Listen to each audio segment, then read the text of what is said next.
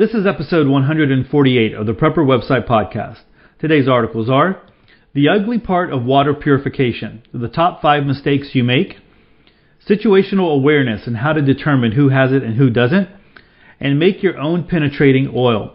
Hey, I'm Todd Sepulveda, the editor of Prepper Website dot com. This podcast is an audible version with some commentary of articles that have been posted on Prepper Website, a daily curation of preparedness information. These articles are some of the best of the best that have been recently posted on Prepper Website dot com. All article links and show information can be found on the Prepper Website Podcast dot com. Hey, just a couple of things really quick before we get started. Uh, you know, we were here and we were having a small group uh, a little earlier, and uh, we've heard uh, some big planes fly over the house lately. And I was kind of, you know, hey, what's going on? Uh, you know, someone said that it was uh, they're probably spraying for mosquitoes. Uh, which they have been really, really bad. Well, somebody said that, you know, a week after all that rain, you know, we were going to have mosquitoes really bad, and sure enough, that has happened. And uh, so they're they're out spraying. I noticed on uh, our neighborhood uh, Facebook page that they were um, that they had just mentioned that there was going to be spray, uh, that they were going to be spraying. Uh, and if you are were concerned about it, to make sure that you stay indoors. And if you're a beekeeper, which, um, you know, there is a local guy that we get bee uh, honey from that has some beehives not too far away from here. Um, they said if, you, if you're a beekeeper and you're worried about your bees, then make sure you cover them up. So, of course, they're going to say that uh, the spray that they're spraying is, is uh, you know, that it's that it's okay and it's been, you know, approved and blah, blah, blah and all that kind of stuff. But you still have to wonder about it when you're, uh, you know, when they're spraying that massive stuff out there and killing all those mosquitoes, uh, you know, how all that works. And uh, so anyway, that's crazy. I, I guess Florida is going to be dealing with that as well, and all the other, uh, you know, Louisiana and all the other uh, states. And I know that a lot of water was, was up, not just in Florida, but in Georgia and some of the other states that were there. I uh, still haven't been able to, to follow up too, too much on what's going on over there. Uh, I know things aren't good, but I just uh, just been so busy lately. I haven't been able to do too too much, uh, you know, going into the alternative uh, news uh, sites that I normally do. Uh, one thing that did come across, and this was on Drudge Report, uh, the crazy little man in North Korea fired off another another missile over Japan. I mean, it's one thing when you're sending it off into the air and then blowing it up, or or just sending it right into the ocean, but when you're sending it over another Uh, you know, another country. Uh, I mean, that's that's crazy. I mean, it's, it's like that's like a death wish stuff. Um, so I don't know. I don't know what this this guy is doing. I don't know what the purpose of it is. Uh, but uh, you can just imagine that uh, there's going to be something. I mean, you know, something's going to happen here, and so just be ready for it. You know, I guess we always stay prepped and aware. But uh, you know, I don't understand what that little crazy man is doing over there. Um, this morning I listened to. Um, Um, you know, a prophecy update by Amir Tsarfati. And uh, if you are into, you, well, I think what is, is kind of crazy is lately people that um, wouldn't even ever bring this up, and maybe people that I'd never even considered that were religious or Christian or, or even kind of looked at end time stuff, um, have brought up the fact, and maybe they're bringing it up to me because they know I'm a minister, I don't know, but bring it and, and want to know what I think. Uh, but bringing up the fact is like you, and I think the wording was something similar to this, is like, you know, with the, all the fires, all the all the uh, the hurricanes, and all the devastation, and all the things that are out there, you got to kind of wonder what is going on. And uh, so, you know, and that that conversation has happened more than than two or three times for me uh, here recently. And uh, Amir Tsarfati, uh, in his prophecy update for September thirteenth, uh, he he does t- he talks a little bit about that, and talks a little bit about what's going on on uh, you know on the global. You know, one thing we look at, you know, national news and stuff like that. He's looking at it from global a global standpoint, and uh, I I did like his analysis this time around and his insights, because uh, he is um, he's uh, ex-military from Israel. Um, and he's a he's a minister. He preaches and he talks a lot about prophecy and things like that. If you're into that, and that's something that you're into, the end times, or you're so maybe something that you're not uh, completely familiar with, but you'd like to get a little bit more information on, uh, I'm going to go ahead and, and link to this in the show notes. um, you know, his uh, current events and Bible prophecy update. He does have a YouTube channel, Behold Israel, uh, and you can get him on, uh, you, you know, you can, of course, YouTube, you can Twitter and all that kind of stuff, uh, Facebook. He does a lot of Facebook Live videos as well. So, but if you're interested in that, he talks a, a lot more uh, than just about natural disasters. Uh, but uh, again, I, I really did like his analysis and his commentary on what's been going on recently in the world. So you might want to go check that out. Hey, I've uh, been talking about the Back to the Basics Living Summit. You still have some time uh, when you're when you're checking this one out. It is September fourteenth. This is the Friday podcast. Uh, so you still have two more days worth of that. So um, you know th- what will happen is if you go register, uh, they will send you out links to be able to watch all the um, you know all the presenters for that day, and it goes from eight o'clock that morning till five o'clock the next morning. So uh, even if you're listening to this on Friday morning, Friday afternoon, you still have, if you register and they send out that email right away, you still have time to look at the presentations that you're interested in. And so uh, I am going to link to uh, that you know, the uh, the page where you go and you input all your you know your first name and your email and all that kind of stuff. And uh, so you might want to go check that out over at um, the, the Backdoor. I'm sorry, the the Back to Basics Living Summit. Uh, you know, it's interesting. It's free, it's a free summit, and so get a lot of good information over there. All right, so uh, I do have some uh, some cool articles, like always. Uh, so let's go ahead and get started. Our first article comes to us from Survivalpedia dot com, and uh, again, the article is entitled "The Ugly Part of Water Purification: The Top Five Mistakes You Make."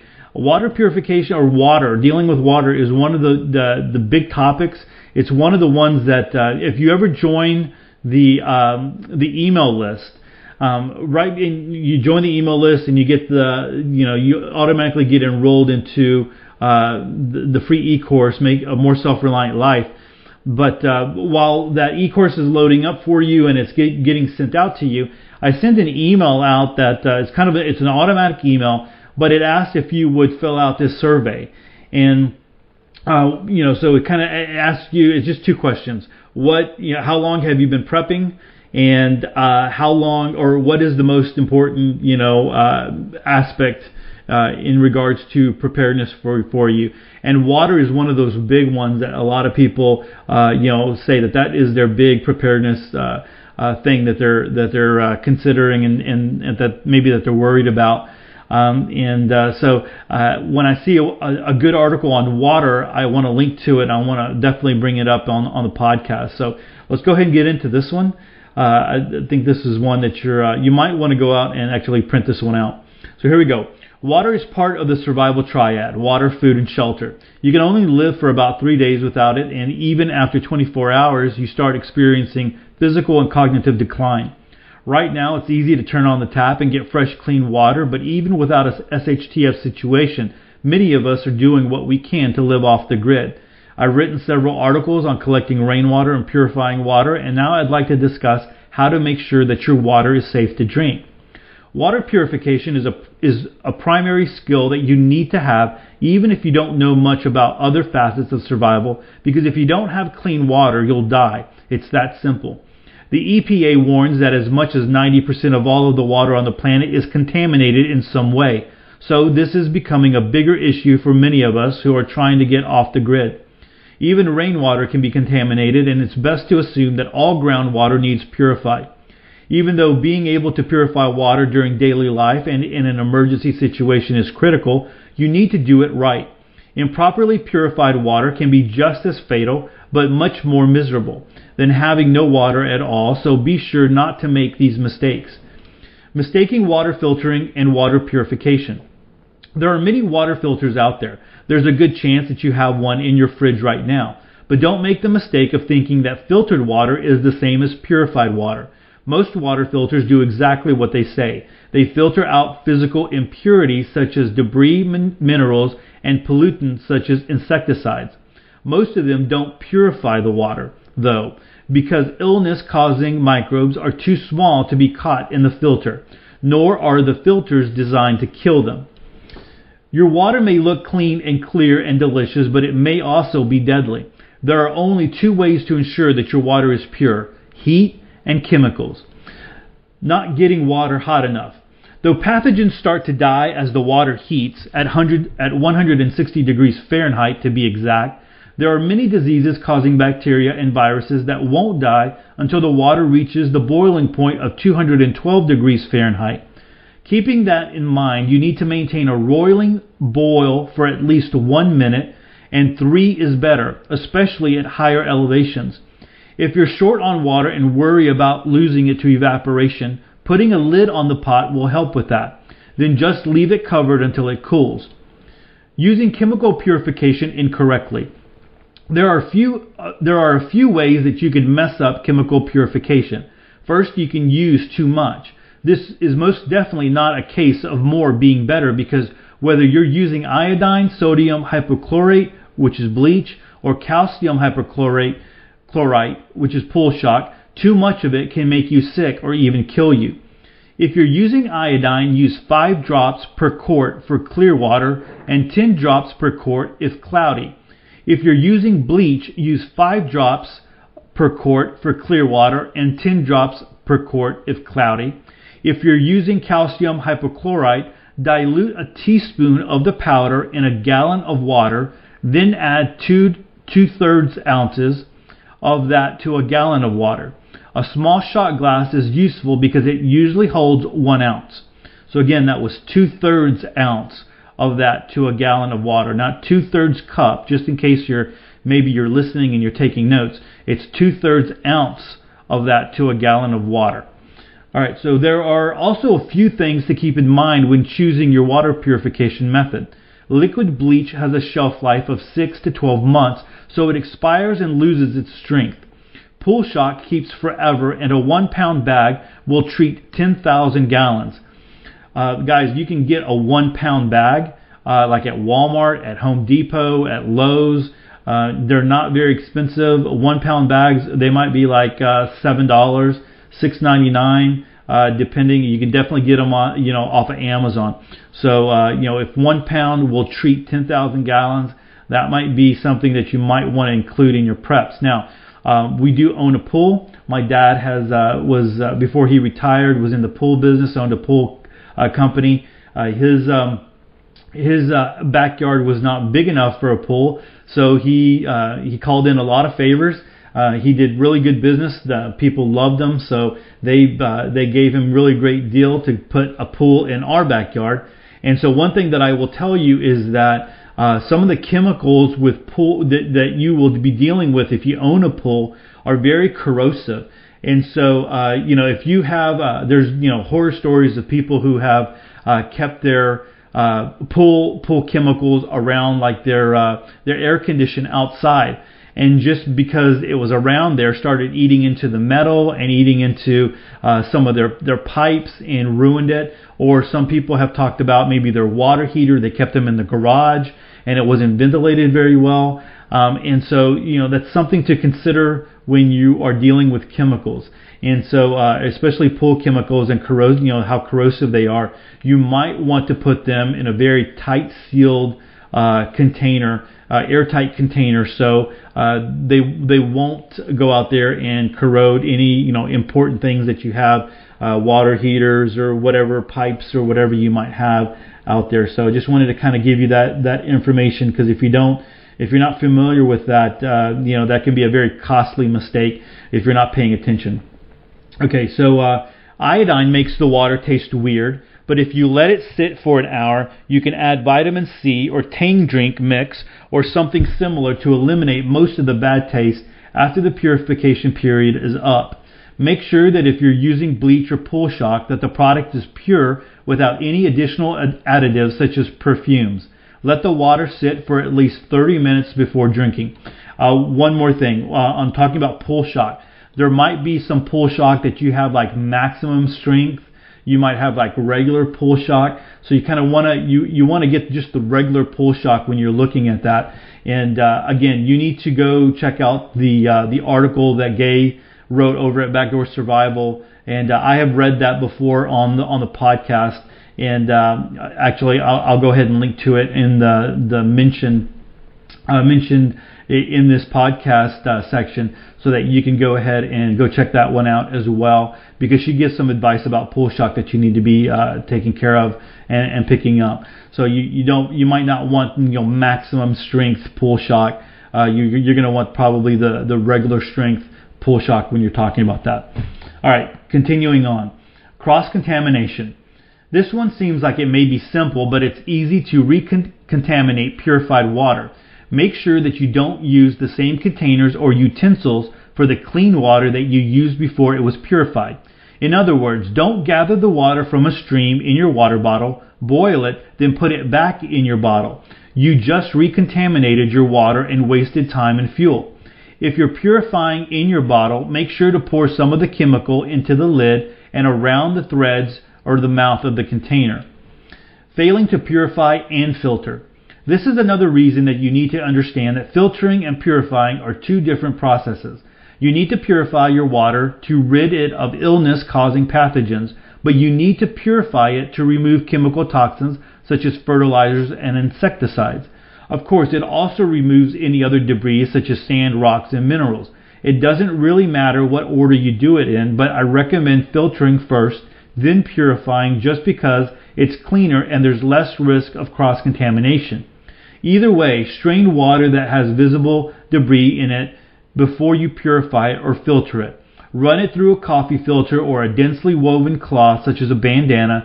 Just a note, chemical purification is most effective if the water is at least sixty degrees Fahrenheit. Studies show that, uh, that at fifty degrees, only ninety percent of Giardia cysts will inactivated, were inactivated after thirty minutes. Warm up the water in the sun or after it cools a bit from purifying, or let the water sit for an hour. Failing to purify your water can cause such diseases as cholera, E. coli, rotavirus, hepatitis, staphylococcus, crypt, uh, cryptosporidium, and Giardia. Sorry on that, uh, getting tongue-tied. Uh, these cause everything from upset stomach and cramps to severe vomiting, diarrhea, and even death. In order, in other words, it's nothing to mess around with unless you want to die a slow, miserable death. Don't put your life at risk. You you need only clear water to stay safe. All right, so uh, good article there. I think it really nails the uh, the difference between purification and filtering, and uh, talks about the, you know the ways to do that. Gives you some uh, some clear um, you know action steps as far as you know what if you're going to use iodine, bleach, or you're going to start using uh, you know, shock, um, you know, those kinds of things. So uh, good water, you might want to go back and revisit this one. This one does have links that you uh, that you might want to go click on. Uh, there's uh, a few uh, a few um, comments here, about eight comments in here that you might want to check out. And like I said, I always think it's a good idea to read the comments. Um, you, you can always learn more uh, information uh, when you're reading those comments. So go check that out at over at survivalpedia dot com, and we will, like always, link to it at uh, the Prepper Website Podcast and also in the show notes. All right, our next article comes to us from skilled survival dot com. The article is entitled Situational Awareness, How to Determine Who Has It and Who Doesn't. Uh, we recently talked about uh, situational awareness in your in your hometown earlier this, or in your own local neighborhood. It was an article that I wrote at Ed That Matters, and we read it on the podcast uh, earlier this week. And so uh, you might want to go check that one out. But this one on situational awareness is just an overall good general article, and uh, to give you some really good information on that. And so um, looking forward to, to talking about this one. If you're new to preparedness, or even if you are, are uh, experienced in preparedness, situational awareness is something that you you should be, you, you don't want to become lax in it. It's easy to, you you, you start out, you know, with the, with the mindset of you're being aware and you're paying attention to what's going on, and uh, eventually, you know, you start to become a little bit lax. And so articles like this help us to, to really get down to, uh, hey, you know what, or gets gets us to remember that we need to be vigilant at all times. So uh, let's go ahead and uh, get into this article. Have you ever seen someone smiling when things are going very wrong all around them? I've heard it said, he's smiling because he doesn't fully understand just how royally bleep we are. I also once overheard a question and answer between two ex-military friends of mine. What would you do if you knew a Soviet I C B M was inbound at your location? The answer? I'd place my head between my legs and kiss my butt goodbye. There's no getting away from that. These are two examples of situational awareness. The smiling guy has none versus the military guys have about as much as one can. The definition of situational awareness. So what exactly is situational awareness, often shortened to the acronym S A, pronounced S A? Situational awareness is fully and comprehensively understanding one's surroundings, environment, and situation. Full situational awareness includes the following: the current level of danger, the level of difficulty, support, obstacles in the way, exit locations, contributing factors, et cetera. If you have good situational awareness, you know the actual score.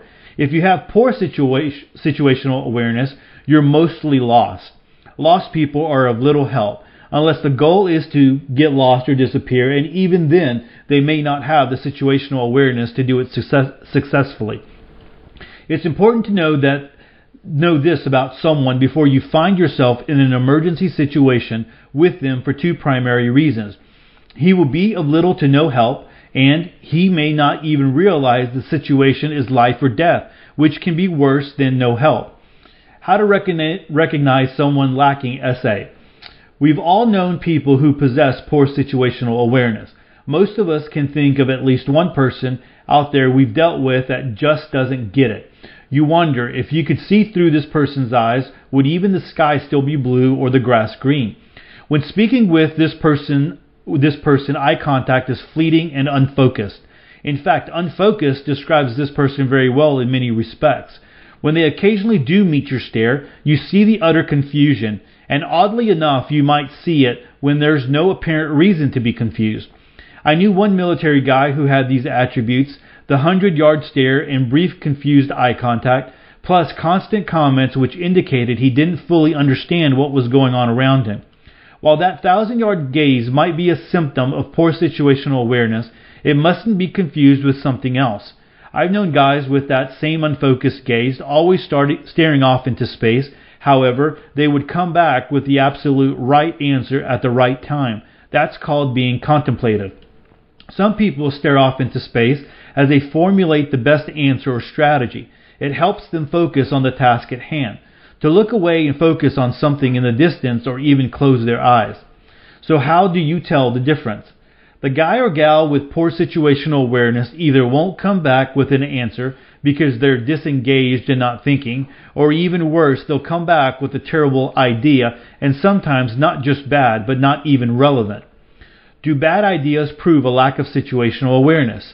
Yes and no. Having finely tuned sense of situational awareness doesn't mean you all, you're always right. A person who is actually aware of their situation can still have very poor judgment. However, a bad idea due to a lack of situational awareness tends to reflect an entire misunderstanding of the problem. One must understand the problem to be able to solve it correctly, and fully understand the problem is what we've, we're talking about here. That's what S A is. Words, conversation, nouns, verbs, adjectives. These are some of the best indicators of situational awareness. When you converse with someone about a problem, you can tell right away if they understand it. You know almost immediately if you're on the same page. You can hear it in their words and see it on their face. Well-timed humor can also come into play here. A well-played curse word or morsel of sarcasm is sometimes the best indicator someone completely understands the situation. By the way, if that sarcasm doesn't make sense to you, one of you doesn't fully understand what's going on. Hopefully it's not you. How do you know if you've got situational awareness or not? Warren Buffett once said, "If you've been playing poker for half an hour and you still don't know who the patsy is, you're the patsy." This brings up another problem. We all want to be able to identify who among us has good situational awareness, but how do we know if we do? Most times, the guy with poor situational awareness doesn't even realize it. This is a tough one. It can come from inside. Validation of this fault must be external. The only advice I can give here is to seek out the counsel of someone you trust, someone you deem to be wise with good situational awareness and sound judgment. Maybe they have good insight about politics, technology, entertainment, sports, international affairs. Whatever you typically discuss, If you find yourself understanding where he or she is coming from, you most likely have good situational awareness. You may not agree with his or her opinions, but you understand them. That's the key. People with good situational awareness won't always agree on solutions to problems, but they share a common understanding of the problem. Now, if you find you don't have good situational awareness, and this is a difficult thing for anyone to admit, you have a problem. Most people will never admit it because they don't realize they do not see things as they really are. It's very difficult to recognize it in oneself. But on the other other side, chance you do recognize it, what can you do? Can situational awareness be learned? Simply put, yes, but with great effort. Usually, I'd say you either have good situa- situational awareness or you don't. I've never known anyone to gain it suddenly. However, we are humans and we can learn new behaviors. People with good situational awareness naturally see things as they are. They recognize patterns and create paradigms in their thinking automatically with little conscious effort. It's a gift. However, someone who does not have the gift can work on it and develop it, at least in theory. What's going on in the world? First of all, quite often poor situational awareness comes from not being versed on what's going on in the world. A person striving to develop better situational awareness needs information. In the old days, I'd, I'd tell this person to watch the news or read a newspaper every day, so you know what's going on out there. However, with the state of journalism today, there can be no assurance you aren't going to be ingesting a pack of lies. There is no such so much there is so much opinion, gossip, mudslinging, and downright lies in the media today, you can never be sure what's the truth. The internet is no help either. You can find news stories that say Arctic ice is melting at record levels, and also find stories that say satellite imaging shows Arctic ice is growing faster than ever before in history. You would be led to believe no president until Trump has ever threatened nuclear retaliation if the other side launches first. He didn't make a threat. He just dropped nukes on the enemy. Twice.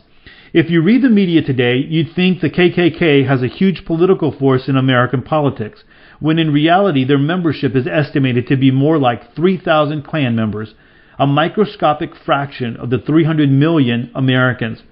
News stories today all have political agendas designed to hurt someone, both from the left and the right. There's no more objective fact-telling. You have to establish your own B S filters. The great World Wide Web is a fantastic resource because it holds all the information of mankind, both right and wrong, which also makes it nearly useless. Educate yourself, but take everything with a grain of salt. In fact, the craziness you see in the news should help form useful paradigms. Learning patterns of media madness may hopefully help you recognize B S in the future. That can only help improve your situational awareness. Other forms of education to improve situational awareness include human physiology, survival skills, nutrition, technology, computers, firearms, political science, economics, banking, systems of government, world and U S history, and so on and on. The more you learn, the more you read, the more patterns and paradigms will form in your mind. Over time, situations will become better defined, and you'll recognize them as they happen.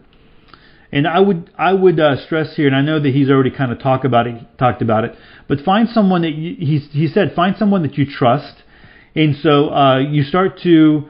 Uh, for instance, you know, maybe you listen to podcasts and uh, there's a, there's someone out there that you you trust, and you start to listen to them, and you start to, to understand their way of thinking and their way of analyzing things, right? And so when you uh, maybe there's a big situation that comes up, and you see on the podcast notes that they're going to be talking about something, and maybe in your mind you start thinking, hey, how is this person? How would this person respond to this situation?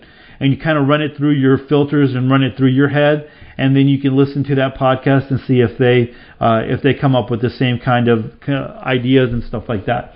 And so uh, I do that uh, very regularly. You know, it's like, okay, so and so is talking about this. You know, I wonder how they would, um, you know, how they're going to come across, uh, you know, the situation. I wonder what their an- analysis is going to be, what their commentary is going to be, and try to process through that just a little bit before I actually listen to it, and to see if I, I was right in the way that they would process it or not. So uh, you can kind of check yourself on that, um, you know, thinking and, and how other people are, are processing things as well. All right, so let's go on. A situational awareness example. Here's an example. A man's car breaks down on a little traveled road in the Mojave Desert. He sees a road sign that says next service station fifteen miles. He thinks to himself, I can walk three to four miles an hour. That means I can be there in roughly four to five hours. In this case, he has just enough situational awareness to be dangerous. Yes, he knows it will be a long walk. He knows he can walk for four to five hours because he's done that in the past. Great. So how does this essay come up short? He doesn't consider the fact that it's one hundred five degrees Fahrenheit in the shade. There is no shade. There is no cloud cover, and he has no water. He doesn't realize that the moment his car died, a biological stopwatch started, a countdown clock until the end of his life. A gallon of water would add time to that clock. Shade from the sun would add time to that clock. Shelter in the day and traveling at night would add time to the clock. Walking with no cover in the heat of the day takes time off the clock. He starts off on his journey and is found dead along the road three miles short of his goal. As I said before, good situational awareness is not the same as good judgment. However, it's the starting point for good judgment. You can't make a good decision, develop a good solution to a problem until you have the problem well defined. That means recognizing things that help as well as hurt. We often tend only to consider the negative, but, cons- but good situational awareness also identifies assets and how they can help. In some cases, during my analysis of what I thought was a problem, I found many positive influences already lined up against the problem.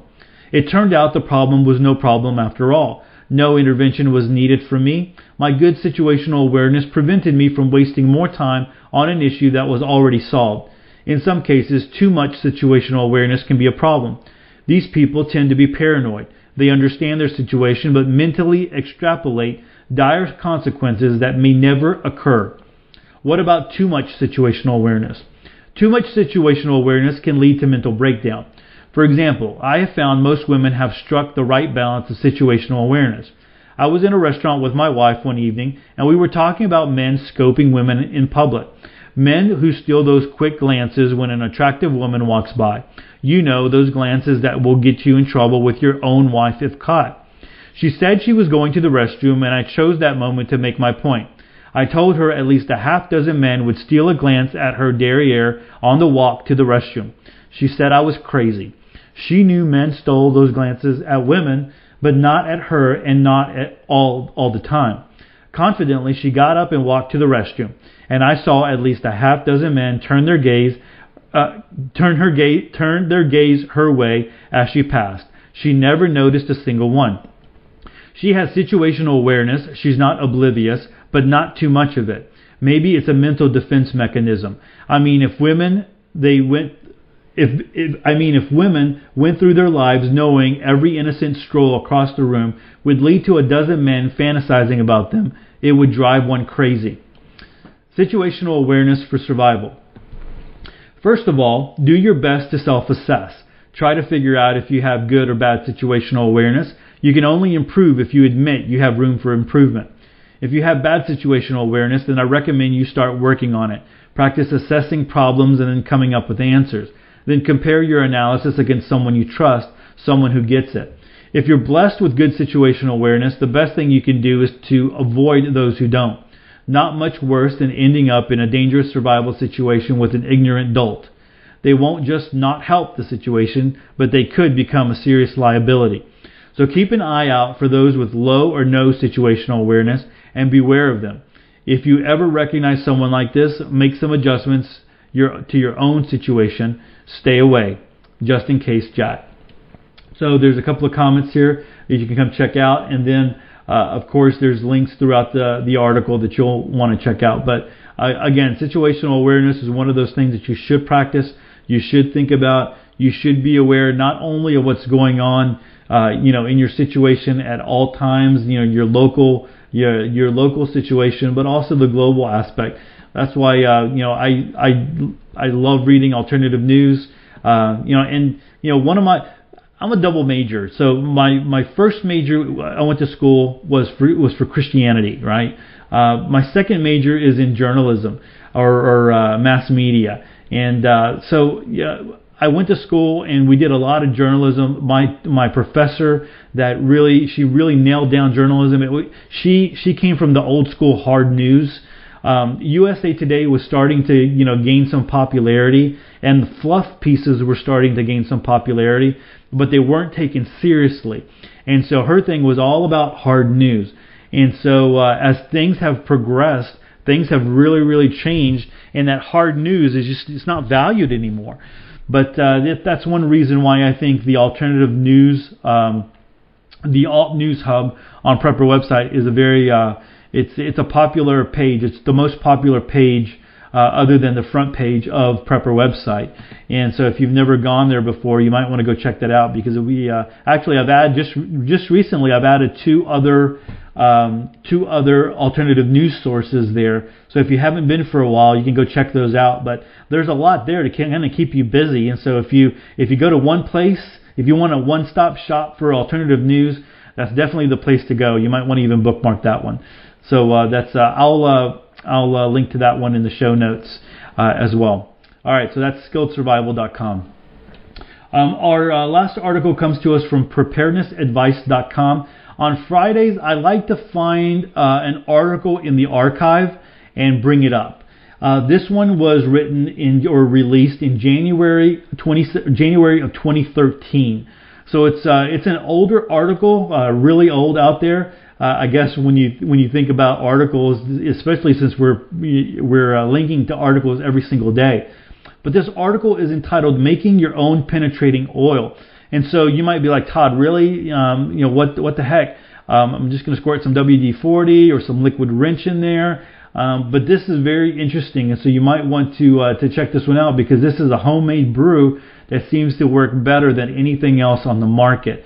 And so when we're talking about um, when we're talking about you know S H T F scenarios, or we're talking about situations where you don't go to the store anymore and buy your W D forty or whatever, this might be the solution that you want. You might want this solution right now, actually, because it supposedly works better than anything else. So let's go ahead and read this one. Again, like I said, preparedness advice dot com, and the, the title is Make Your Own Penetrating Oil. This is a short article, but it's one that you're probably going to want to go and uh, and uh, make sure that you get, get this one down if you want to make it. So here we go. In case of a major change in our lifestyle that resulted in a collapse of society, we would be forced to improvise many things that we now take for granted. Just simple things like loosening a rusty bolt would be a challenge to many of us, not being experienced mechanics. Yesterday, a friend sent me information on a study performed by Machinist Workshop Magazine in their April two thousand seven issue. They looked at different penetrating oils to see which one did the best job of removing a rusted bolt by measuring the pounds of torque required to loosen the bolt once treated. They arranged a subjective test of all the popular penetrants, with the control being the torque required to remove the nut from a scientifically rusted environment. Penetrating oils, average torque load to loosen. So no, no oil used, it took five hundred sixteen pounds. W D forty, two hundred thirty-eight pounds. P B Blaster, two hundred fourteen pounds.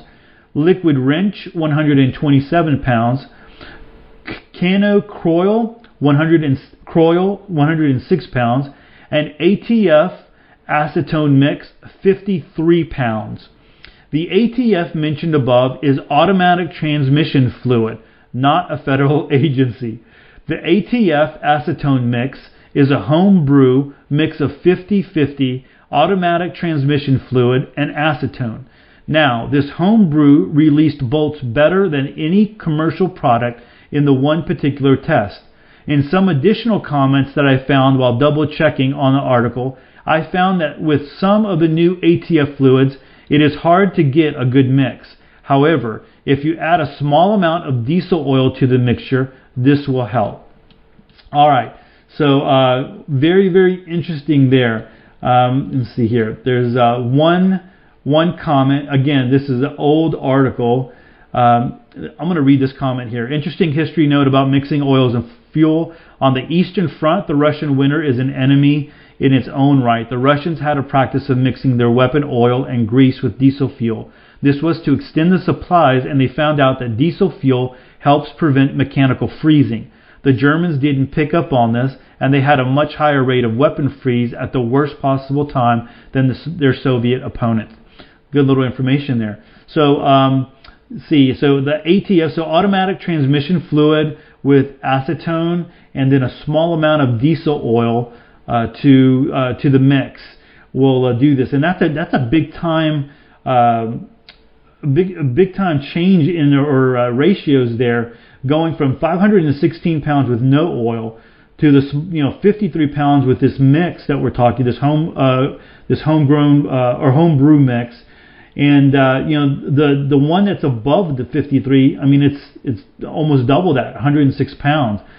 So it, you know, if you have a situation where you have uh, some rusty uh, screws, or you need some help getting uh, you know some some things to uh, to break on you, uh, some some bolts, nuts and bolts to break on you, uh, that might be something worthy to uh, to do.